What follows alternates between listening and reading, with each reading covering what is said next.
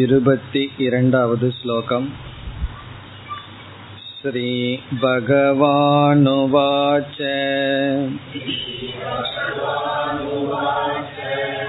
பிரகாசம் ச ப்ரவ்ருத்திம் ச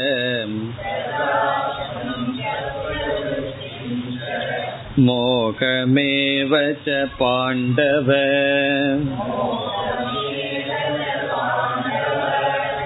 நத்வேஷ்டி சம்பிரவருத்தானி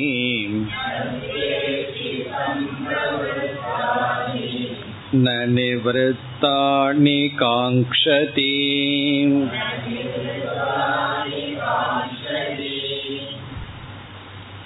குணங்களை கடந்தவனுடைய அடையாளங்கள், லட்சணம், பிறகு குணங்களை கடக்கும் உபாயம், இவைகளை நாம் பார்த்து வருகின்றோம்.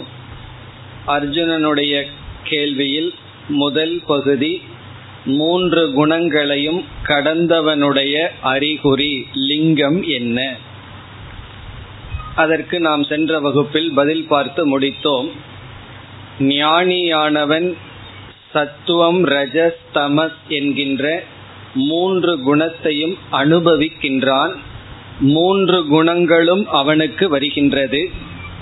ஆனால் அந்த குணங்களில் இருக்கின்ற பாதிப்பு வருவதில்லை, குணங்களில் இருக்கின்ற தோஷம் அவனுக்கு வருவதில்லை. இருந்த போதிலும் அவன் சத்துவ குணத்தை உடையவனாக இருப்பான், சத்துவ பிரதானத்துடன் இருப்பான். காரணம், அப்பொழுதுதான் ஞானமும் ஞான நிஷ்டையும் அவனால் அடைய முடியும். பிறகு மூன்று குணமும் அவனுக்கு வருகின்றது. அப்படி வரும்பொழுது அதனால் அவன் பாதிக்கப்படுவதில்லை. அதற்கு நாம் சில உதாரணங்கள் பார்த்தோம். விதை இருக்கின்றது, அதை அப்படியே அழித்து விடுவது ஒன்று, அல்லது அதிலிருந்து விளைகின்ற தன்மையை அழித்து விடுதல், அல்லது பாம்பு இருக்கின்றது, தேள் இருக்கின்றது, அதனுடைய விஷத்தை நீக்கிவிட்டால் அதனுடைய முக்கிய தன்மை அழிந்து விடுகின்றது, அதனால் நமக்கு பாதிப்பு இல்லை. அதுபோல மூணு குணங்களையும் ஞானி அனுபவிக்கின்றான். சத்துவம் ரஜஸ் தமோ விருத்திகள் வருகின்றது. ஆனால் அந்த விருத்திகள் மீது இவனுக்கு ராகத்வேஷம் இல்லை. அதைத்தான் முதல் வரியில் பகவான் கூறுகையில் பிரகாசம் பிரவிருத்தி மோகம். பிரகாசம் என்பது சத்துவ குணம், பிரவிருத்தி என்பது ரஜோகுணம், மோகம் என்பது தமோகுணம். இப்படிப்பட்ட குணம், இப்படிப்பட்ட விருத்திகள், எண்ணங்கள் வருகின்றது. அந்த எண்ணங்களை நோக்கி நத்வேஷ்டி சம்பிரவருத்தானி, இவைகள் வரும் பொழுது வெறுப்பதில்லை. ந நிவருத்தானி காங்க்ஷதி, இவைகள் செல்லும் பொழுது விரும்புவதும் இல்லை. இவைகள் சென்று விட்டதே என்று ஒரு மகிழ்ச்சியோ, வந்துவிட்டதே என்ற ஒரு துக்கமோ இல்லை. காரணம் என்ன? நான் மற்றவர்களுடைய மனதை பார்த்தால் அந்த மனதில் எப்படிப்பட்ட எண்ணங்கள் ஓடினாலும் அதை நான் வேடிக்கை பார்ப்பவன்.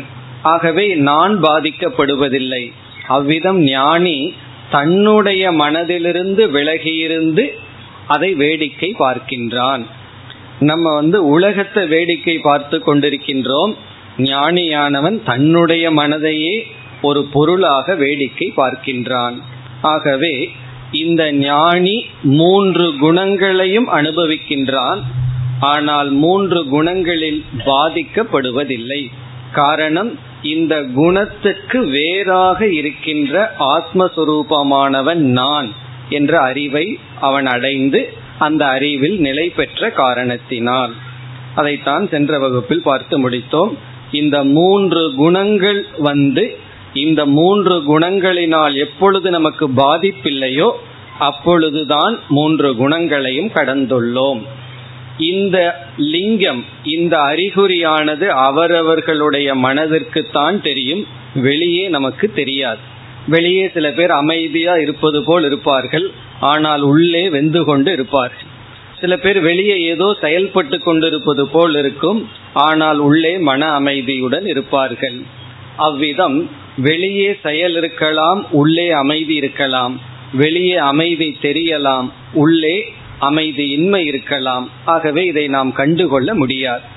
குணங்களை கடந்தவன் யார் என்றால் அந்த குணங்களே தனக்கு வராமல் பாதுகாத்தவன் அல்ல, அந்த குணங்களினால் பாதிக்கப்படாதவன். அந்த குணங்கள் இயற்கை காரணம். உடலும் குணம், உலகமும் குணத்தினால் ஆனது. குணங்கள் குணத்துடன் செல்கின்றது. பிறகு எப்படி ஞானியினால் பாதிக்க முடியாமல் இருக்கின்றது என்ற கருத்தை பகவான் அடுத்த ஸ்லோகத்திலும் கூற இருக்கின்றார்.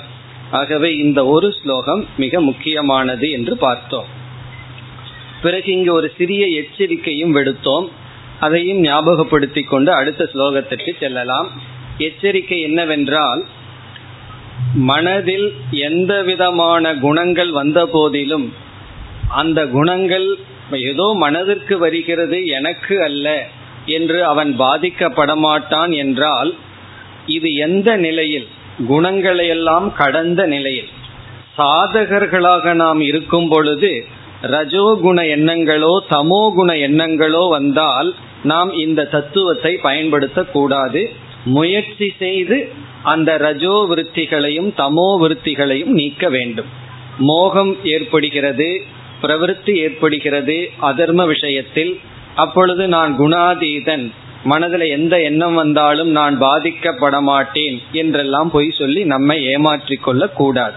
அப்படி கூறினால் அது நம்மையே ஏமாற்றுவதற்கு சமம். அப்படி சாதகர்களாக நாம் இருக்கும் பொழுது, தமோகுணம் ரஜோகுணம் அல்லது சத்துவ குணத்தில் நாம் இருக்கும் பொழுது இந்த தத்துவத்தை அல்லது இந்த லாஜிக்கை பயன்படுத்தக்கூடாது. நான் வந்து சாட்சியாக இருக்கின்றேன்னு சொல்லக்கூடாது. அப்பொழுது நாம் சாதகனாக இருக்கின்றோம். ஞானியாயி ஞான நிஷ்டையில் இருக்கும் பொழுதுதான் இந்த சாட்சி என்ற பாவத்தை கொண்டு வர வேண்டும். அப்படி ஞானியாவதற்கு முன் ஒவ்வொரு குணத்திலிருந்து விடுதலை அடைய முயற்சி செய்ய வேண்டும். ஞானத்துக்கு பிறகுதான் நான் சாட்சியாக இருக்கின்றேன், தர்மா தர்மங்கள் என்னை பாதிப்பதில்லை என்ற கருத்தை நாம் பயன்படுத்த வேண்டும். இனி நாம் அடுத்த ஸ்லோகத்திற்கு செல்லலாம். இருபத்தி மூன்று. உதாசீனவதாசீனக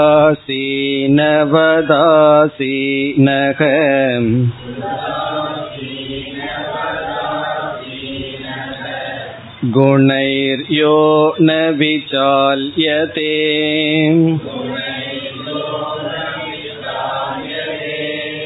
குணாவர்த்தந்த இத்யேவ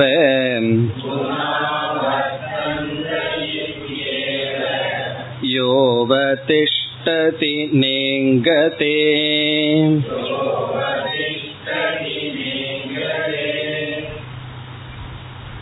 அர்ஜுனனுடைய கேள்வியில் மூன்று அம்சங்கள் இருந்தன. முதல் அம்சமானது மூன்று குணங்களையும் கடந்தவனுடைய அறிகுறி என்ன, லிங்கம் என்ன? அந்த லிங்கமானது மனச்சஞ்சலமில்லாமல் அமைதியாக இருப்பது. மூன்று விதமான குண எண்ணங்கள் மனதில் செல்லும் பொழுதும் அதனால் பாதிக்கப்படாமல் இருத்தல். என்னுடைய மனதில் எப்படிப்பட்ட எண்ணங்கள் வந்தாலும் அந்த எண்ணங்களுக்கு எதிராக இனியொரு எண்ணம் தோன்றி என்னை பாதிக்காமல் இருத்தல். இதற்கு முன்னாடி இருக்கிற நிலை, சம்சாரியாக இருக்கும் பொழுது ஒரு எண்ணம் தோன்றும், பிறகு இரண்டாவது எண்ணம் வந்து முதல் எண்ணத்தோடு சண்டையிடும், இப்படி ஏன் நான் நினைத்தேன். மூன்றாவது எண்ணம் வந்து இரண்டாவது எண்ணத்தோடு போராடும். இப்படி எண்ணங்களுக்குள்ளேயே போராட்டம். ஞானி தனக்குள் போராட்டம் இல்லை. இதை செய்யலாமா, அதை செய்யலாமா, நான் ஏன் இப்படி சொன்னேன், இப்படி ஏன் சிந்தித்தேன், இப்படிப்பட்ட போராட்டம் இல்லாமல் இருப்பதுதான் குணாதீதனுடைய லிங்கம், அடையாளம். இனி அடுத்த கேள்வி ஆச்சாரம் கிம், அவன் எப்படி தன்னை நடத்தி கொள்வான், அவனுடைய ஆச்சாரம் என்ன? இங்கு ஆச்சாரம் என்றால் அவனுடைய தன்மை, அவனுடைய நேச்சர், அவனுடைய சொரூபம் என்ன? உண்மையில் லிங்கம் ஆச்சாரம் இந்த இரண்டும் ஓரளவுக்கு ஒரே பொருளை உடையதுதான். கீதையில் ஸ்தித பிரஜ்ஞ லட்சணம் என்று இரண்டாவது அத்தியாயத்தில், பிறகு பராபக்த லட்சணம் என்று பனிரெண்டாவது அத்தியாயத்திலும், இங்கு குணாதீத லட்சணம் என்று இந்த அத்தியாயத்திலும் வருகின்ற கருத்துக்கள் எல்லாம் ஒரே கருத்துதான். ஞான நிஷ்டை அடைந்தவனுடைய லட்சணம் சொரூபம். அவன் எப்படி தன்னை நடத்தி கொள்வான்? ஏற்கனவே சொன்ன கருத்தை தான் மீண்டும் பகவான் சொல்கின்றார். இருபத்தி மூன்று, இருபத்தி நான்கு, இருபத்தி ஐந்து இந்த மூன்று ஸ்லோகங்களில் ஆச்சாரத்தை பகவான் கூறுகின்றார். இருபத்தி மூன்று முதல் இருபத்தி ஐந்து வரை இதை நம்ம குணாதீதனுடைய நடத்தை என்று எடுத்துக்கொள்ளலாம், அல்லது குணாதீதனுடைய தன்மை என்று எடுத்துக்கொள்ளலாம். சொரூபம், அவனுடைய நேச்சர், அவன் எப்படி மற்றவர்களையும் தன்னையும் நடத்தி கொள்வான். பராபக்தன் எப்படி மற்றவர்களை நடத்தி கொள்வாங்கிற இடத்துல பகவான் வந்து அத்வேஷ்டா சர்வபூதானாம்னு சொன்னார். அந்த பக்தின்னு சொல்லும் போது அன்புங்கிற இடத்துக்கு ஆப்போசிட்டா துவேஷம் இல்லைன்னு சொன்னார். அதே போல ஸ்திதப்பிரஜ்ஞ லட்சணத்துக்கும் ஒரு விதத்துல சொன்னார், ஆத்மன்யேவ ஆத்மனா துஷ்டகன்னு சொன்னார். அது போல இங்கும் சில அறிகுறிகளை அல்லது அவனுடைய நடத்தையை குறி குறிப்பிடுகின்றார். அவன் எப்படி மற்றவர்களிடத்திலும் தன்னிடத்திலும் நடந்து கொள்வான். இங்கு கூறுகின்ற முதல் கருத்து உதாசீனவத் ஆசீனக. ஆசீனகன அமர்ந்திருக்கின்றான். ஆசீனகன அமர்ந்திருக்கின்றான். இந்த இடத்துல அமர்ந்திருக்கின்றான்னா வாழ்ந்து கொண்டு இருக்கின்றான் அர்த்தம். அவன் இவ்விதம் வாழ்ந்து கொண்டு இருக்கின்றான். எவ்விதம் என்றால் உதாசீனவத், உதாசீனனை போல, உதாசீனனை போல வாழ்ந்து கொண்டு இருக்கின்றான். இந்த உதாசீனவத் ரொம்ப முக்கியம். உதாசீனாக இருக்கிறான்னு பகவான் சொல்லவில்லை. அப்படி சொல்லிட்டு அது வந்து ஞானியினுடைய பெருமை அல்ல. ஒருவரை பார்த்து நீ ரொம்ப உதாசீனா இருக்கன்னு சொன்னா அது அவனை புகழ்வதா? அது வந்து இகழ்வதற்கு சமம். உதாசீனாக இருக்கின்றான் என்று சொல்லவில்லை, உதாசீனனை போல வாழ்ந்து கொண்டு இருக்கின்றான். அதுக்கு ரொம்ப வித்தியாசம் இருக்கு. உதாசீனனை போலங்கிறதுக்கும் உதாசீனங்கிறதுக்கு ரொம்ப வித்தியாசம் இருக்கு. அதாவது ஒருவரிடம் நீங்கள் அறிவாளி அப்படின்னு சொல்றோம், அல்ல இனி ஒரு சமயத்துல நீங்க அறிவாளியை போல் இருக்கிறீர்கள் சொல்றோம். எவ்வளவு வித்தியாசம்! நீங்க உங்களை இவ்வளவு நாள அறிவாளின்னு நினைச்சேன் அப்படின்னு சொன்ன என்ன அர்த்தம்? முழுமையா வேறு அர்த்தம். அதே போல உதாசீனன்னு சொன்னா மோசம்னு அர்த்தம். உதாசீனனை போல என்றால் அது வந்து பெருமையை குறிக்கின்றது. இப்போ உதாசீனன் என்றால் நிஷ்பக்ஷக, அதான் லட்சணம். நிஷ்பக்ஷகன்னு சொன்னா யாருடைய பட்சத்திலையும் சேர்ந்து கொள்ள மாட்டார்கள். பட்சம்னா யாரு சைடும் சேர்ந்து கொள்வதில்லை. வீடுன்னு வந்தாவே இருக்கிறது மூணு பேரா இருக்கும், ரெண்டு பேர் சேர்ந்துட்டு ஏதாவது ஒரு பட்சபாதம் வந்துடும். கொஞ்ச நேரம் இந்த பக்கம் சேர்ந்துக்கிறது, கொஞ்ச நேரம் இந்த பக்கம் சேர்ந்துக்கிறதுன்னு சொல்லி அப்படி ஏதோ ஒரு பக்கத்துல சேர்ந்து கொள்ளுதல். இது வந்து நிஷ்பக்ஷக. நிஷ்பக்ஷகன்னு சொன்னா யாருடனும் சேர்ந்து கொண்டு இனி ஒருவரை தாக்குவதில்லை.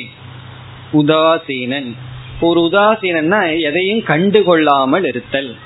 அவர் எதையும் கண்டுக்கிறது இல்லைன்னு சொல்லுவார்கள். அப்படி நம்ம வீட்லயே எதையும் கண்டுக்காம இருந்தாதான் மகிழ்ச்சி. கண்டுக்க ஆரம்பிச்சோம்னா அவ்வளவுதான், எல்லாம் கஷ்டமாயிடும். அப்படி உதாசீனவத். இதுல ரொம்ப புரிந்து கொள்ள வேண்டிய கருத்து, பொறுப்பில்லாம ஞானி இருப்பான்னு அர்த்தம் கிடையாது. அவன் முழு பொறுப்போடு இருக்கின்றான். அதே சமயத்துல இந்த உதாசீனா ரெஸ்பான்சிபிலிட்டி இல்லாம இருப்பான்னு அர்த்தம் கிடையாது. உண்மையிலேயே அவன் தான் எல்லா பொறுப்பையும் முழுமையாக எடுத்து கொள்வான். என்று சொல்வார்கள், ரெஸ்பான்சிபிலிட்டியிலிருந்து வெளியே வர்றதுக்கு என்ன உபாயம்னா டேக் ரெஸ்பான்சிபிலிட்டின்னு சொல்வார். அந்த பொறுப்பை எடுத்துட்டோம்னா பொறுப்பிலிருந்து நம்ம வெளியே வந்து விடலாமா? அப்படி பொறுப்புடன் இருப்பவன், ஆனால் எந்த பக்கமும் சார மாட்டான். அவனுக்கு ராகத்வேஷம் கிடையாது. எந்த பார்ட்டியிலையும் அவன் சேர்ந்து கொள்ள மாட்டான். விருப்பு வெறுப்புகள் கிடையாது. பிறகு இனியொரு பொருளும் சொல்லப்படுகிறது, ஒவ்வொரு குணத்தினுடைய பலன் வரும் பொழுதும் பற்றில்லாமல் இருப்பான். சத்துவ குணத்தினால சில பலன் இருக்கு, ரஜோ குணத்தினால சில பிரயோஜனம், தமோ குணத்தினால சில பிரயோஜனம். தமோ குணத்தினால என்ன பிரயோஜனம்னா கிளாஸ்லயே தூங்குறதா பிரயோஜனம். அப்படி பிடிக்காத இடத்துல தூங்கிடலாம். தமோ குணத்தினுடைய தமோ குணம் நமக்கு ரொம்ப இருந்ததுன்னா. அப்படி சில பேர்த்துக்கு தூக்கங்கிறது ரொம்ப கஷ்டமா இருக்கு. வயதானவர்களை கேட்டு பாருங்கள், அவர்கள் சொல்லுவார்கள் தூங்குறதுக்கு எவ்வளவு கஷ்டப்படுறோம். அப்படி இந்த உறக்கம் நமக்கு வரலாம், பிறகு திடீர்னு பிரவிற்த்தி நமக்கு இயற்கையா இருக்கலாம், அறிவுல வேர்க்கை இருந்து அறிவு வரலாம். இப்படியெல்லாம் ஒவ்வொரு குணம் கொடுக்கின்ற நலன் அல்லது சுகத்தில் பற்றில்லாமல் இருத்தல், அதுலேயே உதாசீனாக இருத்தல். சரி, இந்த குணம் வந்திருக்கு, அதோட சரி, இந்த குணத்தினோட பலனை இப்பொழுது அனுபவிக்கின்றேன் என்று குணங்களினுடைய பலனில் பற்றில்லாமல் இருத்தல். உதாசீனவத் ஆசீனக, ஆசீனகன அவன் உதாசீனாக இருக்கின்றான், எதையும் கண்டுகொள்வதில்லை. அதனுடைய அர்த்தம் என்னன்னு சொன்னா அவன் பொறுப்போடு இருக்கின்றான், ஆனால் அந்த குரோதம் இவைகளெல்லாம் இல்லை. இனி அடுத்தது குணைஹி யக ந விசால்யதே. குணைஹி என்றால் குணங்களினால், யக இங்கு குணங்கள் என்றால் குணங்களினுடைய காரியங்களினால், சத்துவம் ரஜஸ் தமஸ் இவைகளினுடைய காரியங்களினால், இவைகளினுடைய ரிசல்ட்னால யக எவன் ந விசால்யதே அசைக்கப்படுவதில்லையோ, எந்த குணமும் இவனை அசைப்பதில்லையோ, குணங்களினால் இவன் அசைக்கப்படாதவன். இதனுடைய அர்த்தம் என்ன? குணங்கள்னால அசைக்கப்படாதவன் சொன்னா குணங்கள் வந்து அசைச்சு கீழே விழுக்காட்டி விடுமா என்றால், இங்கு மிக அழகாக விளக்காசிரியர் கூறுகிறார்கள், குணங்களினால் அசைக்கப்படுவதில்லை என்றால் எதிலிருந்து அசைக்கப்படுவதில்லை? விவேக தர்ஷனத்தகன்னு சொல்ற, இவன் அறிவிலிருந்து அசைக்கப்படுவதில்லை. விவேக தர்ஷன அவஸ்தாதக, இவனுக்கு ஒரு விவேகம் இருக்கு, அறிவு இருக்கு, இந்த அறிவு அசைக்கப்படாமல் இருக்கின்றது. ஒரு அறிவை நம்ம அடைஞ்சிருந்தோம்னா சில சமயங்கள்ல வெளியே இருக்கின்ற தூண்டுதல் வந்து நம்ம அறிவை அசைச்சிடும். அதற்கு பிறகு இவ்வளவும் தெரிஞ்சு அந்த நேரத்துல நான் விட்டுட்டேனேன்னு சொல்லுவோம். இப்ப இந்த அறிவு வந்து அசைவுக்கு உட்பட்டது. வெளியிருக்கிற சூழ்நிலைகள் எல்லாம் நம்ம அறிவு என்னதான் அடைஞ்சிருந்தாலும் அந்த அறிவை வெளிக்கொண்டு வராமல் அந்த வெளி சூழ்நிலைகள் நம்முடைய குணங்கள் எல்லாம் சென்று விடுகிறது. இவன் எப்படிப்பட்டவனாக இருக்கின்றான்னா, விதவிதமான சூழ்நிலைகள் குணங்கள் வந்தாலும் அதனால் இவனுடைய அறிவிலிருந்து அசைக்கப்படாமல் இருக்கின்றான். இவனுக்கு என்ன அறிவு இருக்கோ அந்த அறிவிலேயே நிற்கின்றான் என்று பொருள். ஆனா அவ்வளவு சுலபம் அல்ல. இதெல்லாம் யாருக்கு? குணாதீதனுக்கு தான். இதை பார்த்து நம்ம கோபமோ பொறாமையோ படக்கூடாது. கொஞ்ச நாள் ஆக மெதுவா அந்த தன்மை நமக்கு வரும். குணாதீதனாகிவிட்டால் நம்ம மனதில் வருகின்ற குணங்கள் நம்ம அறிவில இருந்து நம்மை விளக்கி விடாது. நம்ம என்ன அறிவை சம்பாரிச்சு வச்சிருக்கிறோமோ அந்த விஷனோடையும் இருப்போம், இந்த குணங்களும் மேலோட்டமாக சென்று கொண்டு இருக்கும். அந்த அறிவு இந்த குணங்களை பார்த்து கொண்டு சாட்சியாக பார்த்து கொண்டு இருக்கும். அதைத்தான் குண அறிவிலிருந்து இவன் வீழாமல் இருப்பான். எல்லாருடைய வாழ்க்கையினுடைய வீழ்ச்சி எங்க ஆரம்பிக்கின்றதுன்னா அறிவுல வீழ்ச்சி ஆகும் பொழுதுதான் படிப்படியாக வாழ்க்கையில் வீழ்ச்சி வருகின்றது. இந்த அறிவை நம்ம விடும் பொழுதுதான் மீதி எல்லாம் ஒவ்வொன்றாக தொடர்கிறது. அப்படி இந்த அறிவிலிருந்து வீழாமல் இருப்பான். பிறகு எப்படிப்பட்ட அறிவு? அதை இரண்டாவது வரியில் பகவான் கூறுகின்றார். இப்ப இங்கு வந்து இரண்டு லட்சணம் சொல்லி இருக்கின்றார். உதாசீனனை போல் இருப்பான், தன்னை சுற்றி என்ன நடந்தாலும் அதில் பாதிப்பு இல்லை. பிறகு இரண்டாவது அறிவிலிருந்து அசைக்கப்படுவதில்லை என்றார். இனி எப்படிப்பட்ட அறிவு? அதை கூறுகின்றார்.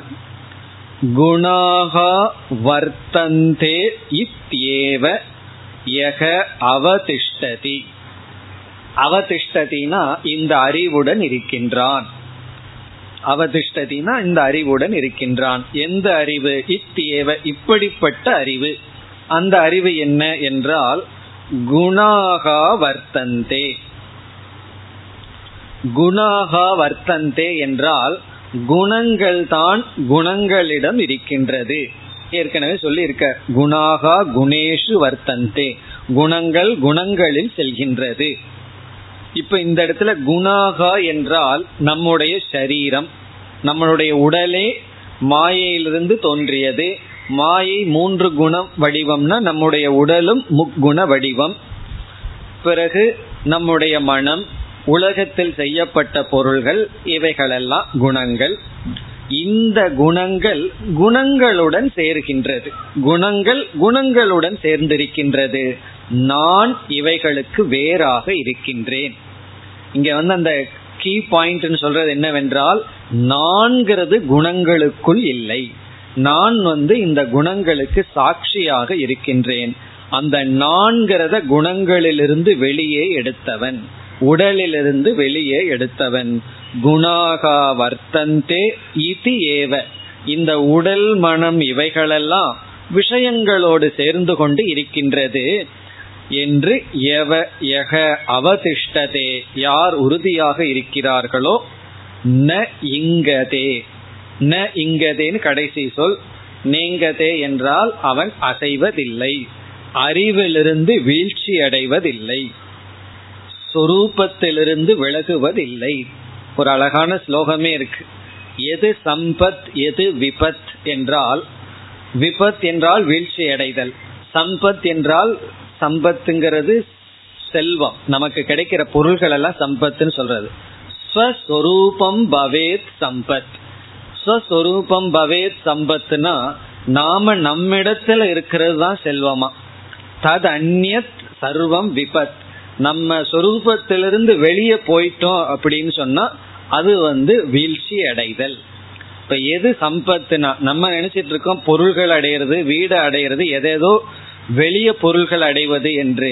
ஆனா நம்மிடத்துல நாம இருக்கிறது தான் செல்வம், ஐஸ்வர்யம். நம்மைய விட்டு நாம் வெளியே சென்று விட்டால் அதுதான் விபத், அதுதான் வீழ்ச்சி. அதுதான் இங்கு சொல்லப்படுகின்றது. ந இங்கதே, அவன் அசைவதில்லை, தன்னுடைய அறிவில் நிலை பெற்று நிற்கின்றான். இவ்விதம் குணாதீதனுடைய ஆச்சாரத்தை பார்த்தோம்னா லிங்கமாகவும் இருக்கின்றது. இத லிங்கம்னு எடுத்துக்கொள்ளலாம், ஆனால் ஆச்சாரமாகவும் எடுத்துக்கொள்ளலாம். இனி அடுத்த இரண்டு ஸ்லோகங்களில் குணாதீதனுடைய ஒரு மிக முக்கியமான ஆச்சாரம் அல்லது லிங்கத்தை பகவான் கூறுகின்றார். ஆச்சாரம்னா அவன் எப்படி மற்றவர்களை நடத்துவான், இந்த உலகத்தை எப்படி பார்ப்பான். ஏன்னா அவனுக்கும் இதே உலகம்தான், மற்றவர்களுக்கும் இதே உலகம்தான். ஒரு உலகம் வந்து ஒருவனுக்கு துயரத்தை கொடுத்துட்டு இருக்கு, அதே உலகத்துல ஒருவன் இருந்து கொண்டு மகிழ்ச்சியாக இருக்கின்றான், பாதிக்கப்படாமல் இருக்கின்றான். அது எப்படி? ஆகவே இவனுக்குள் எப்படிப்பட்ட மனநிலை இருக்கின்றது என்று அடுத்த இரண்டு ஸ்லோகங்களில் இந்த சமதர்ஷனம், சமதிருஷ்டி என்பதை விளக்குகின்றார். இந்த சமதிருஷ்டி சமதர்ஷனம்ங்கிறத அச்சாணியை போல, ஞானிக்கு அச்சாணியாக இருப்பது என்னன்னா சமதிருஷ்டி சமதர்ஷனம். உபனிஷத்திலையும் கீதையிலும் பல இடங்களில் பகவான் திரும்ப திரும்ப கூறுவது இந்த சமதிருஷ்டி என்பது. அதை கூறுகின்றார். இருபத்தி நான்காவது ஸ்லோகம். சமதுக்க சுகஸ்வஸ்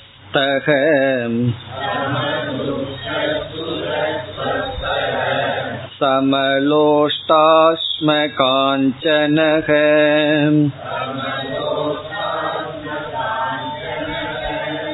துல்ய பிரியா பிரியோ தீரக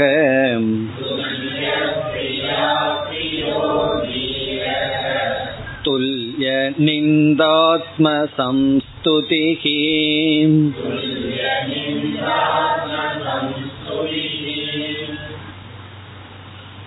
சமதர்ஷனத்தை உடையவன், சமநோக்குடன் கூடி இருப்பவன், இதுதான் அவனுடைய ஆச்சாரம். எல்லோரிடமும் சமமாக இருப்பான். இதையும் கவனமாக நாம் புரிந்து கொள்ள வேண்டும். அதை சொல்வதற்கு முன் இதில் ஏற்கனவே சொன்ன இனியொரு கருத்தையும் பகவான் இங்கு கூறியிருக்கின்றார். முதலில் அதை பார்த்துவிட்டு பிறகு சமத்துவத்திற்கு வரலாம். ஸ்வஸ்தக என்கின்ற சொல் சமதுக்க சுகஹக்கு அடுத்த சொல் ஸ்வஸ்தக. அது நம்ம ஏற்கனவே பார்த்ததுதான். ஸ்வஸ்தக என்றால் தன்னிடத்தில் இருப்பவன். ஸ்வே ஆத்மணி பிரசன்னக ஸ்திதக, ஸ்வே ஆத்மணினா தன்னிடத்தில், பிரசன்னகன மகிழ்ந்திருப்பவன், தன்னிடத்தில் மகிழ்ந்திருப்பவன். ஆத்மன்யே வாத்மனா துஷ்டகங்கிறத இங்க ஒரே ஒரு சொல்லில பகவான் சொல்றார் ஸ்வஸ்தக. ஸ்வஸ்தகனா தன்னிடத்தில் தான் மகிழ்ச்சியாக இருப்பவன். இப்படி அவன் தன்னிடத்தில் இருக்கின்றான், மற்றவர்களிடத்திலும் மகிழ்ச்சியா இருக்கான், ஆனால் தன்னிடத்தில் மகிழ்வுடன் இருக்கின்றான். சம்சாரம் அல்லது துயரம்ங்கிறதுனுடைய லட்சணமே நம்மிடத்துல நம்ம சந்தோஷமா இருக்க முடியலங்கிறது தான். அதனாலதான் நம்மிடத்திலிருந்து நம்ம வெளியே எடுக்கிறதுக்கு தான் இவ்வளவு உலகமே படைக்கப்பட்டிருக்கு. விதவிதமான பொருள்கள் எல்லாம் எதற்கு படைக்கிறோம்னா, எதற்கு விதவிதமான உணவு விதவிதமான பொருள்கள் எல்லாம் உருவாக்கப்படுதுன்னா, அது நம்முடைய நம்மிடத்திலிருந்து நம்ம வெளியே போகணும். அதற்காகத்தான். காரணம் என்ன? யாரும் தன்னிடத்தில் இருக்க முடிவதில்லை, அதுதான் துயரம். தன்னிடத்தில் இருந்து பழகிட்டம்னா உலகமே நம்மிடத்தில் இருக்கின்றது. அப்படி ஸ்வஸ்தக, அதாவது ஜீவனார்த்தம், வாழ்க்கை வாழ்வதற்கு எத்தனையோ பொருள்கள் தேவைப்படுகிறது. காற்று தேவைப்படுது, நீர் தேவைப்படுது, உணவு தேவைப்படுகிறது, எவ்வளவோ பொருள்கள். இப்ப ஜீவனார்த்தம் ஸ்வஸ்தனா இருக்க முடியாது, இனி ஒரு பொருளை சார்ந்து இருக்கணும். ஆனா திருப்தி அர்த்தம் எதையும் சார்ந்து இருப்பதில்லை. இந்த ரெண்டு வேறுபாடு தான் நம்ம புரிந்து கொள்ளணும். ஜீவனார்த்தம் வஸ்து அபேக்ஷதே, திருப்தி அர்த்தம் ந அபேக்ஷதே. திருப்தினா நான் மகிழ்ச்சியா இருக்கிறதுக்கு எனக்கு எந்த பொருளும் வேண்டாம். ஆனா உயிர் வாழணும்னா பொருள் வேணும். நான் உயிர் வாழ்ந்தா தான் மகிழ்ச்சியா இருப்பேன்னு சொன்னா ப்ராப்ளம் வந்துடும். உயிர் வாழ்றதுலயே அப்ப விருப்பம் இருக்கக்கூடாதுன்னு அர்த்தம் வந்துடும். உயிர் வாழணும் என்கின்ற நிபந்தனையில் எத்தனையோ பொருட்கள் வேணும், எவ்வளவோ மனிதர்களுடைய துணை நமக்கு வேணும். ஆனா மன நிறைவுடன் இருக்கணும்னா என்ன தவிர வேற யாரும் தேவையில்லை. அதான் ஸ்வஸ்தக. இந்த அறிவிலிருந்து விலகாதவன், தன்னிடத்தில் இருப்பவன். இனி இந்த ஸ்லோகத்திலையும் அடுத்த ஸ்லோகத்திலையும் மற்ற அனைத்து சொற்களும் சமதர்ஷனத்துடன் கூடியவன், சமதிருஷ்டியுடன் இருப்பவன், இதே கருத்து தான் வருகின்றது. இப்ப இதனுடைய தாற்பயத்தை பார்த்து விட்டு பிறகு ஸ்லோகத்திற்குள் செல்லலாம். இங்கு பகவான் உதாரணமாக சிலதை எடுத்துக் கொள்கின்றார். இந்த உலகத்துல எது இரண்டு விபரீதமாக ஆப்போசிட்டா இருக்குமோ அப்படி சிலதை உதாரணமாகத்தான் தேர்ந்தெடுக்கின்றார். ஏதோ இரண்டு விபரீதமான அனுபவத்தை எடுத்துக் கொள்ளலாம். அதுல வந்து சுகம் துக்கம், குளிர் வெப்பம், மானம் அபமானம், புகழ் இகழ், பிறகு வந்து தங்கம் மண், இப்படிப்பட்ட எத்தனையோ பொருள்களை எடுத்துக்கொள்ளலாம். இதுல சிலதை பகவான் எடுத்துக்கொண்டு இதுல எல்லா இடத்திலும் சமமாக இருப்பான் என்று சொல்கின்றார். இந்த சமதிருஷ்டி சம நோக்கு இதுவும் மிக ஆழமான கருத்து. ஏதோ சம நோக்குன்னா நமக்கு தெரிஞ்ச அர்த்தம் புரிஞ்ச மாதிரி இருக்கு, ஆனால் அப்படி அல்ல. காரணம், ஞானிக்கு வந்து கல்லையும் பிறகு தங்கத்தையும், இங்க பகவான் சொல்றாரு மண்ணாங்கட்டியையும் தங்கத்தையும் ஒரே மாதிரி பாப்பான்னு சொல்றாரு. அப்படின்னா அவனுக்கு வித்தியாசம் தெரியாதா, அந்த அறிவும் கூட கிடையாதா அப்படிங்கிற சந்தேகம் வந்துடும். அப்படி அல்ல, தங்கத்தையும் கல்லையும் ஒன்றாக பார்ப்பான், ரெண்டிலையும் சமதிருஷ்டி உடையவனாக இருப்பான்கிறதனுடைய தாற்பயம் என்ன? அல்லது புகழையும் இகழையும் ஒன்றாக பார்ப்பான், நண்பர்களையும் பகைவர்களையும் ஒன்றாக பார்ப்பான் என்று சொன்னால் இதனுடைய அர்த்தம் என்ன? அறியாமையினால வேறுபாடு இவனுக்கு தெரியாமல் இல்லை. குழந்தைக்கு வந்து தங்கத்தை கொடுத்தாலும் அல்லது கல்லை கொடுத்தாலும் அதுக்கு சமதிருஷ்டி இருக்கும், ஏன்னா தெரியாது அறியாமையினால. இப்ப ஞானிக்கு வந்து தெரிகின்றது, ஒரு அறிவு வந்து வேறுபாட்டை காட்டுகின்றது, வேறுபாட்டை காட்டுகின்ற பிரத்யக்ஷ பிரமாணம் அவனுக்கு இருக்கின்றது. நம்மளுடைய அனுபவ பிரமாணம் வந்து வேறுபாட்டை காட்டுகிறது. குழந்தைகளுக்கு அந்த பிரமாணம் வளராத காரணத்தினால் வேறுபாடு தெரியாமல் சமநோக்கில் இருக்கின்றது. ஞானியினுடைய சமதிருஷ்டி அதற்கு மேல் ஒரு பிரமாணத்தை பயன்படுத்தி உள்ளான், அது வந்து சாஸ்திர பிரமாணம். வேதம் என்பது நாம ரூபத்தில் இருக்கின்றது, வியாவகாரிகத்தில் இருக்கின்றது. இதுதான் ரொம்ப முக்கியமான கருத்து. பேதம்ங்கிறது இருக்கு, விவகாரத்துல பேதம் இருக்கு, அதிஷ்டானத்தில் பேதம் இல்லை. நம்ம பல முறை திரும்ப திரும்ப சொல்ற ஒரே ஒரு உதாரணம் வந்து, ஒரு சர்க்கரையில விதவிதமான மிருகங்களோட மிட்டாய் செய்யப்பட்டிருக்கு. குழந்தைகள் எல்லாம் அந்த மிருகங்கள் வேணும்னு சொல்லி கொண்டு இருக்கின்றது. சிங்க மிட்டாய் வேணுங்குது, ஒரு குழந்தை நாய் மிட்டாய் வேணும்னு சொல்லுது. ஆனா வந்து அதிஷ்டானத்தை பார்ப்பவன் வந்து சிங்கத்தையோ நாயையோ புலியையோ சாப்பிட போறது இல்லை. அவன் சாப்பிட போறது அந்த நாம ரூபத்தை அல்ல, அதுல இருக்கிற அதிஷ்டானமான சர்க்கரைய. இப்ப சர்க்கரைங்கிற திருஷ்டி வரும் பொழுது நம்ம வந்து ரெண்டையும் அனுபவிக்கின்றோம். வேறுபாடு நமக்கு தெரிகிறது, இந்த பொம்மை எந்த உருவத்தில் இருக்குன்னு தெரிகிறது, இது எப்படி வேறுபடுகிறதுன்னு தெரிகிறது. ஆனால் வேறுபாடு இல்லை என்பது அதைவிட மேலான அறிவு ஒன்று சொல்கிறது. ரெண்டு அறிவு தான், இந்த ரெண்டு அறிவுக்குள்ள முரண்பாடுகளோ ரகளைகளோ கிடையாது. ஒரு அறிவு வந்து விவகாரம், இனி ஒரு அறிவு வந்து பாரமார்த்திகம். அந்த அறிவு வந்து எல்லாம் ஒரே ஒரு வஸ்துவினால் ஆனது என்று சொல்கின்ற பிறகு இந்த வேற்றுமையும் மாற்றத்திற்கு உட்பட்டது. இப்போ ஒருவன் நண்பன் இருக்கான், அவன் வந்து புகழ்ந்து கொண்டு இருக்கின்றான், அல்லது சில பேர் வந்து டொனேஷன் வாங்குறதுக்கு முன்னாடி புகழ்வார்கள். பிறகு என்ன ஆகும்னா கொஞ்ச நேரத்துக்கு அப்புறம் அது மாற்றத்திற்கு உட்பட்டது, அவர்கள் எதிர்பார்த்தது கிடைக்கலன்னு சொன்னா பிறகு வந்து இகழ்ந்துட்டு செல்வார்கள். தெரியாம இவர் கொஞ்சம் அதிகமா கொடுத்துட்டாருன்னா இன்னும் கொஞ்சம் புகழ்ந்துட்டு செல்வார்கள். அப்போ ஒரு காலத்துல கிடைக்கிற புகழ் இனியொரு காலத்துல எதிரியாக உடனடியாக மாறும்.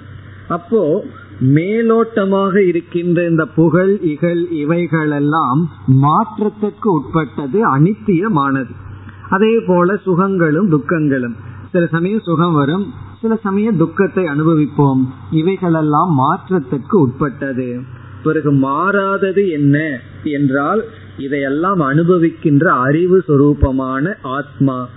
இவ்விதம் இவர்கள் அதிஷ்டான ஞானத்தில் மேலோட்டமாக பார்க்கின்ற பேதத்தை பார்த்து கொண்டிருக்கும் பொழுதே அதற்கு ரியாலிட்டி சத்தியத்துவத்தை கொடுக்காமல் அது வெறும் ஒரு வியாபகாரிக நிலையில் இருக்கின்றது என்று புரிந்து கொண்டு இவர்கள் அதனால் பாதிக்கப்படுவதில்லை. இந்த சமத்துவம் என்றால் இருமையினால் பாதிக்கப்படாதவன் என்பது கடைசியான பொருள். இந்த உலகமே இருமையால் ஆனது. ஒன்றை உலகத்தில் இருக்கிற ஒரு பதார்த்தத்தை சொல்லிட்டு அதற்கு ஆப்போசிட்டா ஒன்னு இல்லைன்னு சொல்லவே முடியாது. நான் ஒரு பொருள், ஏதோ ஒரு பொருளை நீங்கள் கற்பனை பண்ணி அதற்கு ஆப்போசிட்டா ஒரு பொருள், அதற்கு எதிரான ஒரு கான்செப்ட் இல்லை என்றால் அப்படி இருக்காது. இப்ப எல்லாத்துக்கும் இருமை இருக்கின்றது, அதற்கு எதிரி இருக்கின்றது. இப்ப இன்பம்னா துன்பம், குளிர்னா வெப்பம், இப்படி எல்லாத்துக்கும் இருக்கின்றது. அந்த இருமையினால் பாதிக்கப்படாதவன் அதுதான் இங்கு சம நோக்குடன் இருப்பான். எல்லோரிடமும் சமமாக இருப்பான்னா யாரை எப்படி நடத்தணுமோ அவர்கள் அப்படித்தான் நடத்துவார்கள். ஏன்னா சில பேருக்கு இந்த விஷயத்தை சொன்னா அதெல்லாம் முடியாதுன்னு ஆர்கியூ வேற செய்வார்கள். எல்லாத்துக்கிட்டையும் சமமா இருக்கணும்னு சொன்னா நான் எப்படி இருக்கிறது? வீட்டில் இருக்கிற சர்வெண்ட் வர்றேன், அவங்ககிட்ட சமமா இருக்குன்னு சொல்லி உட்கார வச்சுட்டு பேசிட்டு இருக்கிறதான்னு நம்ம அப்படியா சொல்றோம்? யாருகிட்ட எப்படி நடந்துக்கணுமோ அப்படித்தான் நடந்துக்கணும். திருடனை திருடனா டீல் பண்ணணும், நல்லவனை நல்லவனா டீல் பண்ணணும். அதுல இங்கு வந்து சொல்லவில்லை, ஆழ்ந்த மனதிற்குள் இந்த பொய்மையை பார்த்து ரசித்து கொண்டு இருக்க வேண்டும். சில சமயம் சில பேர் வந்து மாலை போடுவார்கள், சில சமயம் சில பேர் வந்து அந்த மாலைக்குள்ள ஏதாவது வெடிகுண்டை வச்சு போடுவார்கள். அப்போ இந்த இரண்டும் என்னன்னா, இந்த இரண்டும் புகழாகட்டும் இகழாகட்டும், இந்த இரண்டும் மாற்றத்திற்கு உட்பட்டது, அனித்தியம். இது வந்து உண்மை அல்ல என்ற ஞானத்துடன் இருப்பவன், அதாவது இருமையினால் பாதிக்கப்படாதவன். அதே சமயத்துல விவகாரத்துல யாரை எப்படி நடத்தணுமோ அவர்களை அப்படி நடத்துவான். ரொம்ப பேர்த்துக்கு பயம் என்னன்னா, வேதாந்தமெல்லாம் நல்லா படிச்சுட்டோம் அப்படின்னா நம்ம கடமைகளை செய்ய முடியாமல் போயிருமோ. சில பேர்த்துக்கு அப்படி ஒரு பயம் வந்தது. நான் இப்போ ஒழுங்கா வியாபாரம் பண்ணி ஒழுங்கான்ங்கிறதுக்கு அவரு என்ன அர்த்தம் வச்சிருக்காரோ அதுதான். நான் ஒழுங்கா வியாபாரம் பண்ணிட்டு சந்தோஷமா லாபத்தில் இருக்கேன், இந்த கீதையெல்லாம் படிச்சு மனசு கெட்டு போயிட போது என்னால வியாபாரம் பண்ண முடியாதுங்கிற அப்படி ஒரு பயம் வந்துடுது. இதெல்லாம் படிச்சோம்னா நம்மளால ஒன்றும் செய்ய முடியாதோ? அப்படி இல்லை, கீதை படிச்சோம்னா ஒரு போலீஸ் ஆபீசர் கொஞ்சம் எக்ஸ்ட்ரா அடி உத கொடுப்பாரு, ஆசிரியர் எப்படி செய்யணுமோ அதை செய்வார், சன்னியாசி புரிஞ்சுட்டான்னா எக்ஸ்ட்ரா அகிம்சையை பின்பற்றுவான். அவரவர்கள் அவரவர்களுடைய கடமையை நன்கு செய்வார்கள். காரணம் என்ன என்றால் இது வந்து எந்த விதமான குழப்பத்தையும் கொடுக்கிற சாஸ்திரம் அல்ல, நம்ம புரிகிறதான் குழப்பம் இருக்கின்றது. அப்படி இந்த சம தர்சனம்னு சொன்ன உடனே எல்லாத்துக்கும் பயம் வந்துடும். அது எப்படி சமமா இருப்பது? திட்டவனையும் அன்பாக நாலு வார்த்தையை சொல்றவர்களை நீங்க எப்படி சமமா பார்க்கணும்னு சொல்வீர்கள்னு நம்மகிட்டே அவர்கள் கோபத்துக்கு வந்து விடுவார்கள். அப்படி கோபத்துக்கு வந்ததுனாலதான் நான் இவ்வளவு கஷ்டப்பட்டு சொல்லிட்டு இருக்கேன். சில பேருக்கு ஒருவர் வந்து ஒருத்தர் என்னை திட்டிட்டு இருக்காருன்னு சொன்னா, பகவான் சம திருஷ்டி வச்சாருன்னு சொன்ன உடனே அவங்களுக்குள்ள விஷமா வந்துடுது. அது எப்படி சமமா இருக்க முடியும் என்று. சமமாக நடந்து கொள்வதோ பேசுவதோ அல்ல, மனதிற்குள் சமமாக எடுத்து கொள்ளுதல். அது ரொம்ப தூரத்திலிருந்து பார்க்கணும். இப்போ ஃப்ளைட்டில் போயிட்டு இருந்தோம்னா கீழே தென்னை மரமும் புல்லும் ஒரே மாதிரி தான் தெரியும். அவ்வளோ தூரம் நம்ம உயர்ந்த ஒரு திருஷ்டிக்கு போனாதான் இதில் இருக்கிற வேற்றுமை, அந்த வேற்றுமைங்கிற தன்மையை இழந்துவிடும். அதைத்தான் பகவான் இங்கு சொல்ல விரும்புகின்றார். அதற்கு சில உதாரணங்கள் எடுத்து கொண்டுள்ளார். நம்ம எவ்வளோ உதாரணம் வேணாலும் எடுத்துக்கலாம். இப்போ சில ஆப்போசிட் பேரை எடுத்துக்கிறார், அதுல எல்லாம் இவன் சமமாக இருப்பான். வியாபகாரிகத்துல எதை எப்படியோ அப்படி நடந்து கொள்வான். பிரியமானவங்கிட்ட இவன் பிரியமா பேசுவான், அப்பிரியமானவங்கிட்ட இவன் பேசாம இருப்பான். ஆனால் மனதிற்குள் சமமாக பாவிப்பான். அதுதான் இனிமேல் வருகின்ற சொல்லினுடைய சாரம். இனி நாம் ஸ்லோகத்திற்குள் சென்றால், சம துக்க சுகக, எல்லா விதமான பேதத்திலையும் வேற்றுமையிலும் பெரிய வேற்றுமை என்ன, சுகம் துக்கம், இதுல சமமாக இருப்பான். சம துக்க சுகக என்றால் துக்கத்திலையும் சுகத்திலும் சமமாக இருப்பான். துக்கம்னா உடலுக்கு வருகின்ற கஷ்டத்திலையும் உடலுக்கு கிடைக்கின்ற சுகத்திலையும் சமமாக இருப்பான். என்ன, சில சமயங்கள்ல உடலுக்கு நம்ம விரும்பினாலும் விரும்பாட்டியும் துக்கம் வரும். சில சமயங்கள்ல விரும்பினாலும் விரும்பாவிட்டாலும் சுகமான சூழ்நிலைகள் நமக்கு கிடைக்கும். அதில் சமமாக இருப்பான். அடுத்தது ஸ்வஸ்தகங்கிறத பார்த்துட்டோம். இனி சம லோஷ்ட அஸ்ம காஞ்சனக, சமம், இந்த ஜடமான சில பொருள்களை எல்லாம் சொல்லி இதுல சமமாக இருப்பான்னு சொல்ற. சம லோஷ்ட, லோஷ்டம்னா களிமண் அர்த்தம். நம்ம எல்லாம் மண்ணாங்கட்டின்னு சொல்றோம்ல, அதான் களிமண். அஸ்ம என்றால் பாறை கல், காஞ்சனம் என்றால் தங்கம். தங்கம், மண், பிறகு கல், இவைகளில் சமமான புத்தியுடன் இருப்பவன். இந்த வைரக்கல் சாதாரண கல்லெல்லாம் இருக்கே, அதுல எல்லாம் நமக்கு சமமானது கிடைச்சிருமான்னா அவ்வளவு சுலபம் அல்ல. அதனாலதான் ஞானிய ஞானியினுடைய லட்சணமா பகவான் கூறுகின்றார். ஒருவர் வந்து ஒரு ஞானியிடம் சென்றாராம். அவர் எங்கேயோ ஒரு குடிசையில ஒரு காட்டுல இருந்தார். செல்லும் பொழுது அவருக்கு வந்து தங்கம் எல்லாம் கொடுக்கலான்னு தங்க பிஸ்கட்டோட போயிருக்கார். அப்படின்னா அவர் என்ன வியாபாரம் பண்ணுவார்னு உங்களுக்கு தெரிஞ்சிருக்கும். தங்க பிஸ்கட்டோட ஒரு சூட்கேஸ் நிறைய எடுத்துட்டு போய் அந்த ஞானியினோட பேசின உடனே அவர் இந்த வாக்கியத்தை எல்லாம் சொன்னாராம். இப்படி எல்லாத்துலேயும் சமமா இருக்கணும், அதான் சாஸ்திரம் சொன்னது. அப்படி சொன்ன உடனே அவருக்கு வைராகியம் வந்துடுது. இந்த தங்க பிஸ்கட் கொண்டு போனவருக்கு வைராகியம் வந்து விட்டது. அப்ப சொன்னாரா, அப்போ நான் இதை வந்து ஒரு மண்ணாங்கட்டிய போல பாக்கிறேன். அப்படி ஒரு சூட்கேஸ் நிறைய ரொம்ப வெயிட்டோட தூக்கிட்டு போயிருக்காரு. இது ஒரு கற்பனை கதை தான். உடனே வந்து அவருக்கு ஞானம் வந்த உடனே அந்த குரு சொன்னாரா, இப்ப புரிஞ்சுதல்லவா, நீ கொண்டு வந்த தங்க கட்டியும் களிமண்ணும் ஒன்றுதான்னு. அவர் சொன்னார் புரிஞ்சுதுன்னு. அப்ப குரு சொன்னாரா, அப்ப இங்கேயே வச்சுட்டு போ அப்படின்னாரா. உடனே இவருக்கு பயம் வந்துடுது. இப்படித்தான் நீங்க எல்லாம் ஏமாத்தி கொண்டு இருக்கிறீர்கள், ஒரு அறிவை கொடுத்து இங்கேயே வச்சுட்டு போன்னு எதுக்கு சொல்கிறீர்கள். அப்ப அவர் சொன்னாரா, கொஞ்சம் யோசிச்சு பாரு, உண்மையிலேயே நீ ஒரு சூட்கேஸ்ல ஒரு செங்கல்ல எடுத்துட்டு வர்ற, திறந்து பார்த்ததுக்கு அப்புறம் இது செங்கல்னு தெரியுது, அது வந்து நீ தங்கம்னு நினைச்சு எடுத்துட்டு வந்திருக்க. அதற்கு பிறகு செங்கல்னு தெரிஞ்சதுக்கு அப்புறம் கஷ்டப்பட்டு மறுபடியும் இந்த வெயிட்டை தூக்கிட்டு போவையான்னு கேட்டார். கண்டிப்பா தூக்கிட்டு போக மாட்டேன்ல, அதுக்காகத்தான் சொன்னேன் இந்த வெயிட்டை ஏன் அனாவசியமா தூக்கிட்டு போறேன்னு சொன்னேன், நான் எடுத்து வச்சுக்கிறதுக்கல்ல, நீ வரும்பொழுது சுமந்துட்டு வந்த, இது உண்மையிலேயே இது உனக்கு கல்லுதாங்கிற அறிவு வந்ததுன்னா மீண்டும் இதை சுமப்பையா, இதை மீண்டும் நான் எடுத்துட்டு போறேன்னு சொன்னாலே உனக்கு அந்த திருஷ்டி வரலை அப்படின்னு அர்த்தம். அப்படி அந்த திருஷ்டி வந்துட்டா அது வேற, வராத வரைக்கும் அந்த மாதிரி கற்பனை பண்ணிட்டு வேணா இருக்கலாம். இப்ப இங்கு வந்து இந்த பொருள்களில் இருக்கின்ற மோகம் இல்லை, அதெல்லாம் நமக்கு சொல்லவே வேண்டாம். தங்கத்துல எவ்வளவு மோகம் இருக்குன்னு அது எல்லாத்துக்கும் தெரியும், அதை நம்ம விளக்க வேண்டிய அவசியமே கிடையாது. பிறகு துல்லிய பிரியா பிரியோ, பிரியா பிரியக, பிரியம் அப்பிரியம்ங்கிறது இந்த இடத்துல சூழ்நிலைகளை பகவான் சொல்கின்றார். பிரியமான சூழ்நிலை, அப்பிரியமான சூழ்நிலை, இதில் சமமாக இருப்பான். பிரியம்னா நமக்கு விரும்பத்தக்க சூழ்நிலை, அப்பிரியம்னா நம்ம விரும்பத்தகாத சூழ்நிலை, இதில் சமமாக இருப்பான். இதெல்லாம் யாருன்னா தீரக, தீரன், ஞானி. பிறகு மீண்டும் துல்லிய நிந்தா ஆத்ம சம்ஸ்துதிஹி. நிந்தா என்றால் மற்றவர்களை நம்மை நிந்திக்கும் பொழுது, மற்றவர்கள் நம்மை திட்டும் பொழுது. ஆத்ம சம்ஸ்துதிகினா நம்மை புகழும் பொழுது. சில பேர் நம்ம புகழும் பொழுது ஐஸ்கிரீம் மாதிரி அப்படியே உருகிடுறோம், திட்ட ஆரம்பிச்சாங்கன்னா பாறை மாதிரி ஆயிடுறோம், மீண்டும் திருப்பி திட்டுறதுக்கு. அப்படி இல்லாமல் நம்மை நம்ம சில பேர் நிந்திக்கலாம், சில பேர் நம்மை புகழலாம், இந்த இரண்டையிலும் சமமாக இருப்பவன்.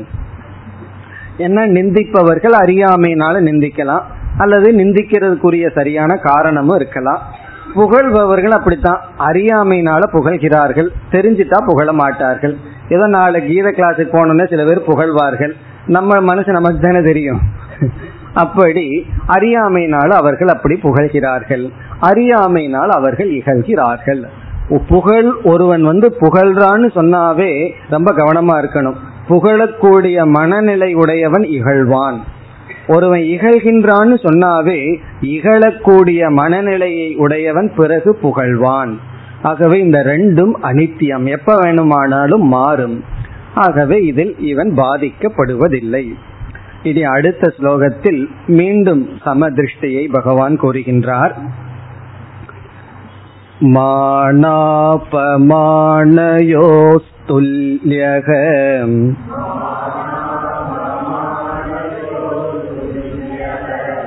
துல்யோ மித்ராரிபக்ஷயோஹ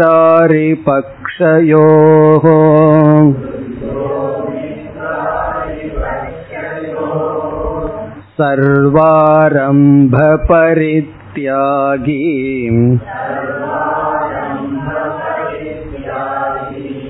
குணாதீத ச உச்யதே.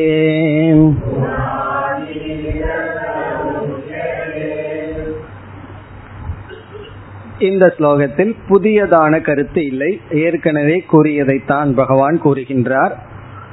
மான அபமானயோகோ துல்யக. துல்யக என்ற சொல்லும் சமக என்ற சொல்லுக்கும் ஒரே பொருள். சமகன்னு சொன்னாலும் துல்யகன்னு சொன்னாலும் ஒரே பொருள். மான அபமானயோகோ துல்யக. மானம் அபமானம் இதில் சமமாக இருப்பான். சென்ற ஸ்லோகத்துல வாக்குல திட்டுறது, வாக்குல புகழ்வது, வாயார திட்டுறது, வாயார புகழ்வது. இதுல வந்து நடத்தை, நம்ம ட்ரீட் பண்ற விதம். நான் வீட்டுக்கு போனேன், என்னை வந்து ட்ரீட் பண்ணது சரியில்லைன்னு சொல்றாங்க அல்லவா, அப்படி மானம் என்றால் நம்ம மரியாதையுடன் நடத்துவது. அது வாக்குல கிடையாது, அது செய்கையில் இருக்கலாம், எப்படி வேண்டுமானாலும் இருக்கலாம். அவமானம்னா நடத்தையில் நம்மை அவமானப்படுத்துவது. அதுக்கு ஒவ்வொருத்தருக்கும் தெரியும் ஒருத்தரை எப்படி அவமானப்படுத்தணும், எப்படி அவருக்கு வந்து கௌரவத்தை கொடுக்கணுங்கிறதெல்லாம் எல்லாருக்கும் தெரியும். அது இடத்துக்கு தகுந்த மாதிரி அந்த பாடி லாங்குவேஜ்னு சொல்றது, அந்த லாங்குவேஜ் ஒவ்வொரு லாங்குவேஜ் இருக்கு. அப்படி வாக்கு இல்லாமல் நடத்தைகளில் நம்மை நடத்தி கொள்வது மானம் அபமானம், இதில் சமமாக இருப்பான். பிறகு துல்யக மித்ர அரிபக்ஷயோகோ. மித்ரனா நண்பன், அரி என்றால் பகைவன். இந்த இரண்டு பட்சங்களிலும் சமமாக இருப்பவன். நண்பர்களிடத்திலும் பகைவர்களிடத்திலும் மனதிற்குள் சமமாக இருப்பவன். பிறகு இரண்டாவது வரியில் சர்வாரம்ப பரித்யாகி, எல்லா செயல்களையும் துறந்தவன். இங்கு ஆரம்பம்னா கர்மம்னு அர்த்தம், சர்வம்னா அனைத்தும், பரித்யாகி எல்லா செயல்களையும் துறந்தவன். எல்லா செயல்களையும் துறந்தவன்கிறதனுடைய அர்த்தம் வந்து எல்லா செயல்களினுடைய கர்ம பலனை துறந்தவன். எந்த செயல் இவனிடம் இருந்து வந்தாலும் இந்த பலன் கண்டிப்பாக வேண்டும் என்ற நிபந்தனை அற்றவன். நம்ம ஏதோ ஒரு செயல் செஞ்சிட்டு இருப்போம், எந்த செயல் வேண்டுமானாலும் இருக்கலாம். அதுல நிபந்தனை கண்டிஷன் கிடையாது. இதனுடைய பலன் கண்டிப்பா வர வேண்டும் என்கின்ற நிபந்தனை அற்றவன். சர்வ ஆரம்ப பரித்யாகி. இப்படிப்பட்டவன் யார்? குணாதீதக சக உச்சதே. சக இவன் குணாதீதன், குணங்களை கடந்தவன் என்று உச்சதே சொல்லப்படுகின்றான். இப்படி இருப்பவன் குணங்களை கடந்தவன் என்று அழைக்கப்படுகின்றான். இனி அடுத்த கடைசி இரண்டு ஸ்லோகத்தில் அர்ஜுனனுடைய கடைசி கேள்விக்கான பதில் வருகின்றது. குணங்களை கடக்கின்ற உபாயம், குணங்களை கடந்தவனுடைய அடையாளம், அவன் எப்படி தன்னை நடத்தி கொள்வான்னு கேட்டான். பகவான் பதில் கூறினார். இனி இருபத்தி ஆறு இருபத்தி ஏழு என்ற இந்த இரண்டு கடைசி ஸ்லோகங்களில் கடைசி கேள்விக்கான பதிலை பகவான் கூறுகின்றார். இருபத்தி ஆறு. மாம் சயோ விபிசாரேன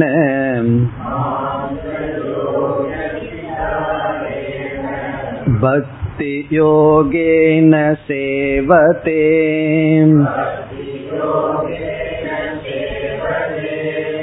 சகுணான் சமதித்யைதான் பிரம்ம பூயாய கல்பதே.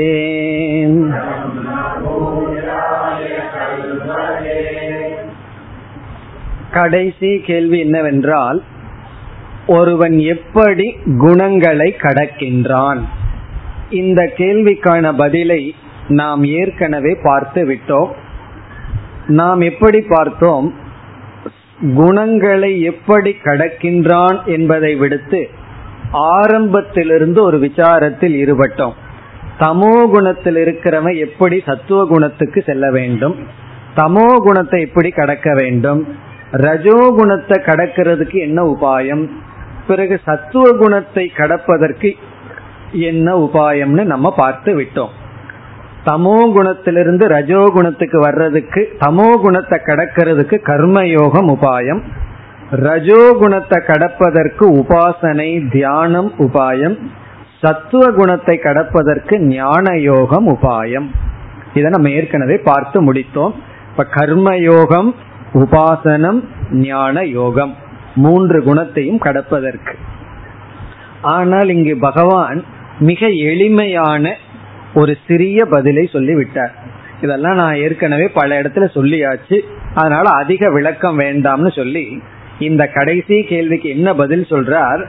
பக்தியினால் ஒருவன் குணங்களை கடக்கின்றான் என்று பக்திக்கு பகவான் முக்கியத்துவம் கொடுக்கின்றார். அது ரொம்ப முக்கியம் பக்தி என்பது.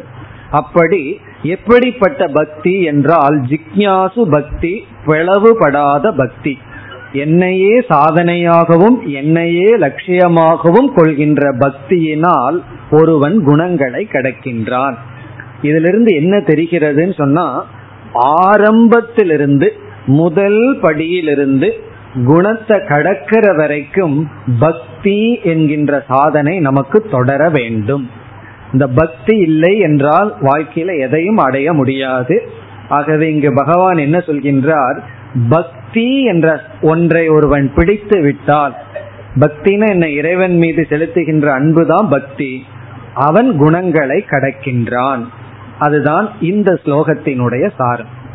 பக்தி என்ற சாதனையினால் குணத்தை கடக்கின்றான், எல்லா குணங்களையும் கடக்கின்றான் படிப்படியாக. ஸ்லோகத்திற்குள் சென்றால், மாம்சயோ விபிசாரேன. மாம் என்றால் என்னை, யக எவனொருவன், அவ்விபிசாரேன அவ்விபிசார பக்தி என்றால் பிளவுபடாத பக்தி, அதாவது இறைவனே சாதனம் இறைவனே சாத்தியம். அவ்விபிசாரேன பக்தி யோகேன சேவதே, பக்தி யோகத்தின் மூலமாக என்னை நாடுகிறார்களோ, யார் என்னை பிளவுபடாத பக்தியின் மூலமாக நாடுகிறார்களோ. அப்ப இங்கு பகவான் சொல்ற உபாயம் வந்து பிளவுபடாத பக்தி. வேறொரு வார்த்தையில சொல்லணும்னா நிஷ்காம பக்தி, சகாம பக்தி அல்ல, நிஷ்காம பக்தியினால் பிளவுபடாத பக்தி யோகத்தினால் யார் என்னை வழிபடுகிறார்களோ சக குணான் சமதீத்திய ஏதான் குணான் அவன் இந்த குணங்களை கடந்து, ஏதான் குணான் சமதீத்தியன கடந்து பிரம்ம பூயாய கல்பதே, பிரம்ம பூயாயன பிரம்மஸ்வரூபமாவதற்கு தகுதி அடைகின்றான். கல்பதேனா ஃபிட்னு அர்த்தம், அதற்கு அவன் தகுதியை அடைகின்றான். பிரம்ம பூயாயன பிரம்மஸ்வரூபமாகவே இருப்பதற்கு, முக்தனாக இருப்பதற்கு, சம்சாரியாக இல்லாமல் ஜீவனாக தன்னை நினைக்காமல் பிரம்மஸ்வரூபமாகவே தான் இருப்பதற்கு அவன் தகுதியை அடைகின்றான். கல்பதேனா அர்ஹதின் அர்த்தம், அர்ஹதையை அவன் அடைந்து விடுகின்றான். இப்ப இங்கே பகவான் கூறிய உபாயம் மிக எளிமையானதாக தெரிகிறது. ஆனா அந்த பக்திங்கிறது அவ்வளவு எளிமையானதல்ல. ஒருவர் மீது அன்பு செலுத்துறதுங்கிறது அவ்வளவு விளையாட்டான காரியம் அல்ல. அவருக்கு எதை வேணாலும் கொடுத்துடலாம், ஆனா அன்பை கொடுக்க முடியுமான்னு அவ்வளவு சுலபம் அல்ல. ஆனா அந்த அன்பினுடைய துணை கொண்டுதான் கர்மயோகத்திலிருந்து நிதித்தியாசனம் கடைசி வரைக்கும் அந்த பக்தி, பகவான் மீதுள்ள நம்பிக்கை, அதனாலதான் நம்ம வந்து மேல வர முடியும். கொஞ்சம் ஏதோ சாஸ்திரம் படிச்சுட்டு எனக்கு எல்லாம் தெரிஞ்சாச்சு, இனிமேல் நான் வந்து பூஜை பண்ண மாட்டேன், தியானம் பண்ண மாட்டேன், ஸ்லோகம் எல்லாம் சொல்ல மாட்டேன்னு சொல்லக்கூடாது. அந்த பக்திங்கிறது ஆரம்ப நிலையிலிருந்து கடைசி வரைக்கும் நமக்கு ஒரு உறுதுணையாக இருக்கின்ற சாதனம். அதைத்தான் பகவான் முக்கியத்துவம் கொடுக்க விரும்பி இந்த பக்தியினால் தான் குணங்களை கடக்கின்றான் என்று சொல்லி இனி அடுத்த ஸ்லோகத்தில் முடிவுரை செய்கின்றார். இருபத்தி ஏழு பிரம்மணோகி பிரதிஷ்டாகம்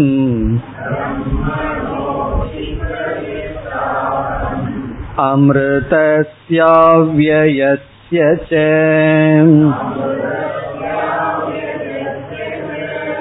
சாஸ்வதஸ்ய ச தர்மஸ்ய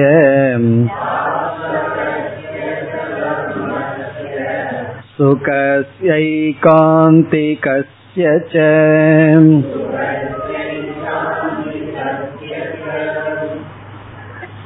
இந்த இறுதி ஸ்லோகத்தில் பகவான் பிரம்மனாக இருத்தல் என்றால் என்ன என்று பிரம்மஸ்வரூபத்தை கூறி இப்படிப்பட்ட நிலையில் குணாதீதன் இருக்கின்றான்.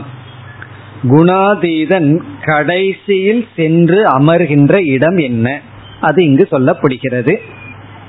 பிரம்மணகி பிரதிஷ்டா அகம். அகம் என்றால் இங்கு பகவான் தன்னையே சொல்லிக்கிறார். நான் பிரம்மணக பிரதிஷ்டா, நான் பிரம்மணக பிரதிஷ்டான்னா நானே பிரம்மஸ்வரூபமாக இருக்கின்றேன். இங்க பிரதிஷ்டான சொரூபகன் அர்த்தம், நானே பிரம்மஸ்வரூபமாக இருக்கின்றேன். இப்படிப்பட்ட என்னை குணாதீதன் அடைகின்றான். அதான் சாரம். நானே பிரம்மஸ்வரூபமா இருக்கு, என்ன பிரம்மஸ்வரூபமா இருக்கிறதுக்கு அர்ஹதை அடைகிறான்னு சென்ற ஸ்லோகத்தை சொன்னார். அப்ப பிரம்மஸ்வரூபம் என்ன என்ற கேள்வி வரும்போது நான் தான், இப்ப ஈஸ்வரன் தான், பகவான் தான் பிரம்மஸ்வரூபம். பிறகு அந்த பிரம்மஸ்வரூபம் எப்படிப்பட்டது? அமிர்தஸ்ய, அமிர்தம்னா மரணமற்றது. அமிர்தம் மரணமற்ற நானாக இருக்கின்ற பிரம்மன். பிறகு அவ்யயஸ்ய, அவ்யயஸ்ய என்றால் அழியாதது, மாறாதது. இப்போ மரணமற்றதுன்னு சொன்னா நமக்கு ஒன்று சந்தேகம் வரலாம், மரணமே இல்லாம கஷ்டப்பட்டுட்டே கூட இருக்கலாம் அல்லவா? பகவான் சொல்றார் இனிமேல் உனக்கு மரணம் இல்லைனா எப்படின்னா நீ வந்து நோயிலேயே இருந்து கொண்டே இருப்பாயின்னு சொன்னா அது அப்படிப்பட்ட மரணமே, அதுக்கு மரணமே பெட்டர். அப்படி உன்னை சாகடிக்காம சில பேர் சொல்லுவார்கள், பகவான் என்ன சாகடிச்சிடலாம், சாகடிக்காம இவ்வளவு கஷ்டத்தை தொடர்ந்து கொடுத்துட்டே இருப்பாருன்னு சொல்லி. அப்படி அவ்வியம்னா மாற்றமடையாதது, தேய்வடையாதது, அப்படியே இருப்பதுன்னு அர்த்தம். அதே சமயத்தில் அழியாதது. பிறகு சாஸ்வதஸ்ய தர்மஸ்ய, இந்த இடத்துல கவனமா நம்ம பார்க்க வேண்டியது தர்மம்ங்கிற சொல்லுக்கு ஞான யோகம் அர்த்தம். சாஸ்வதஸ்ய தர்மஸ்யனா என்றுமுள்ள ஞான யோகத்தினுடைய லட்சியமாக இருப்பது இது. சாஸ்வதஸ்ய தர்மஸ்ய லட்சியம் அர்த்தம். தர்மம்னா இங்கு வந்து இந்த சாதனை, தொடர்ந்து பரம்பரையாக வந்து கொண்டிருக்கின்ற இந்த சாதனையினுடைய ஞான யோகத்தினுடைய இலக்காக இருப்பதுதான் இந்த பிரம்மன். இதெல்லாம் பிரம்மத்திற்கு அடைமொழிகள். என்ன, சென்ற ஸ்லோகத்துல குணாதீதன் பிரம்மஸ்வரூபனாவதற்கு தகுதியை அடைகிறான். அந்த பிரம்மஸ்வரூபம் என்னன்னா முதல்ல சொல்றார், நான் தான் அந்த பிரம்மஸ்வரூபம், அது அமிர்தம், அது அவ்யயம், அது வந்து ஞான யோகத்தினுடைய லட்சியம். பிறகு சுகஸ்ய ஐகாந்திகஸ்ய, ஐகாந்திக சுகம் என்றால் துக்கம் களவாத சுகம், ஐகாந்திக சுகம் சொரூபம் அர்த்தம். என்ன, மற்ற சுகமெல்லாம் துக்கம் கலந்ததா இருக்கு. ஒரு சுகம் இருக்கும் பொழுதே துக்கம் கலந்ததாக இருக்கிறது. ஒரு பொருள் வந்து வாங்கி சாப்பிட்றோம்னா நல்லா இருக்குன்னு நினைக்கும் போது, எவ்வளவு ரூபா கொடுத்தேன்னு நினைக்கும் போது துக்கம் வந்துடுது, இவ்வளவு ரூபா போச்சேன்னு சொல்லி. வீடு வாங்கினேன்னு சொல்லி அதை பார்க்குறோம், ஐயோ அது நல்லா இருக்கு, ஆனால் பேங்க்ல வச்சு இந்த பணமெல்லாம் இல்லையேன்னு தோணுது. அதே போல கார் வாங்குறோம், எது வாங்கினாலும் அந்த அதற்கான ஒரு துக்கமும் சேர்ந்து இருக்கு. ஆனா இந்த சுகம் வந்து துயரம் களவாத சுகம். இப்படிப்பட்ட நானாக இருக்கின்ற அமிர்தமாக அவ்யயமாக ஞான யோகத்தின் லட்சியமாக என்றும் சுகமாக ஆனந்த பூர்ண சுரூபமான பிரம்மத்தில் நிற்கின்றான். பிரம்மமாக அவன் நிற்கின்றான். யார் இங்கு கூறிய பக்தியை ஒரு ஊன்றுகோலாக பிடித்து கொண்டு குணங்களையெல்லாம் முறையாக கடந்த குணாதீதன் என்று இந்த ஸ்லோகத்துடன் இவ்வத்தியாயம் முடிவடைகின்றது. ஓம் தத் சத் இதி ஸ்ரீமத் பகவத்கீதாசு உபனிஷத்சு பிரம்ம வித்யாயாம் யோகசாஸ்திரே ஸ்ரீ கிருஷ்ணார்ஜுன சம்வாதே குணத்ரய விபாகயோகோ நாம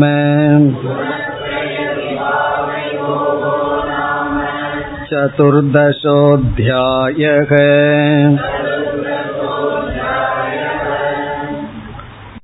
ஓம் பூர்ணமதః பூர்ணமிதம் பூர்ணாத் பூர்ணமுதச்யதே பூர்ணஸ்ய பூர்ணமாதாய பூர்ணமேவாவசிஷ்யதே. ஓம் சாந்தி சாந்தி சாந்தி.